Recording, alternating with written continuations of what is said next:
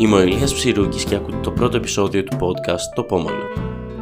Σήμερα θα μιλήσουμε για το θράψιμο από το οποίο πήρε το όνομά του το podcast. Ακούστε το. Το Πόμολο Καρφωμένος στην πλάτη, με σφαιρική διάπλαση, κρυφοκοιτάζει από το ύψος της καρδιάς.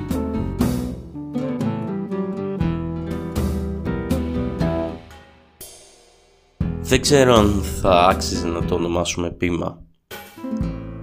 Είναι σίγουρα ένα θράψμα και το όλο πλαίσιο κινείται γύρω από το ότι για να ανοίξουμε τους ανθρώπους χρειαζόμαστε να βρούμε μία είσοδο. Και ποιος είναι ο καλύτερος μηχανισμός πέρα από ένα πόμολο για να ανοίξεις μία πόρτα. Το συγκεκριμένο πόμολο έχει σφαιρική διάπλαση για να μοιάζει σαν σφαίρα. Και φυσικά είναι τόσο περίεργο που οι άνθρωποι δεν μας αφήνουν ή εμείς δεν αφήνουμε τους ανθρώπους να μπούμε μέσα τους. Να τους γνωρίσουμε.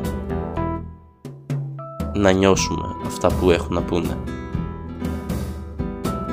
Έτσι με αυτό το πόμολο κρυφοκοιτάζουμε από το ύψος της καρδιάς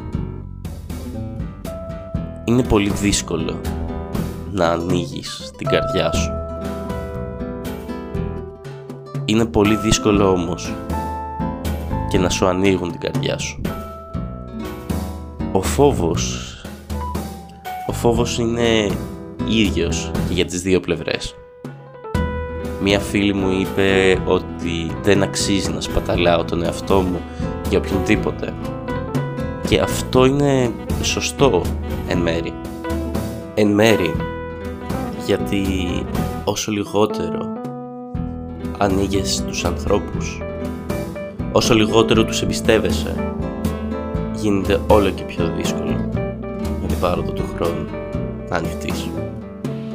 Και τελικά μπορεί να έρθει μια στιγμή που να μην έχεις κανέναν να ανοιχτείς και ίσως να θες και ίσως να νομίζεις ότι δεν θες και τότε είναι που θα χρειαστείς μερικούς ανθρώπους να σου καρφώσουν ένα πόμολο στην πλάτη.